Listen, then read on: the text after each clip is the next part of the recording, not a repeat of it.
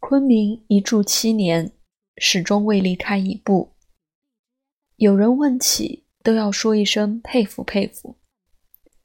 虽然让我再去住个几年，也仍然是愿意的。但若问昆明究竟有什么，却是说不上来。也许是一草一木，无不相关，拆不下来，不成片段，无由拈出。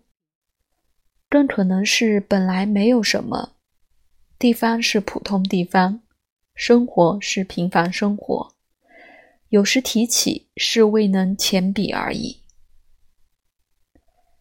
不见大家香笼中几乎全是新制的东西，翻遍所带几册旧书中，也找不出一片残叶碎瓣了吗？独坐无聊，想跟人谈谈，而没有人可以谈谈。写不出东西，却偏要写一点。十番劲舞，小事之中已经暮气沉沉。雨下的连天连地是一个阴暗，是一种叫拜伦脾气变坏的气候。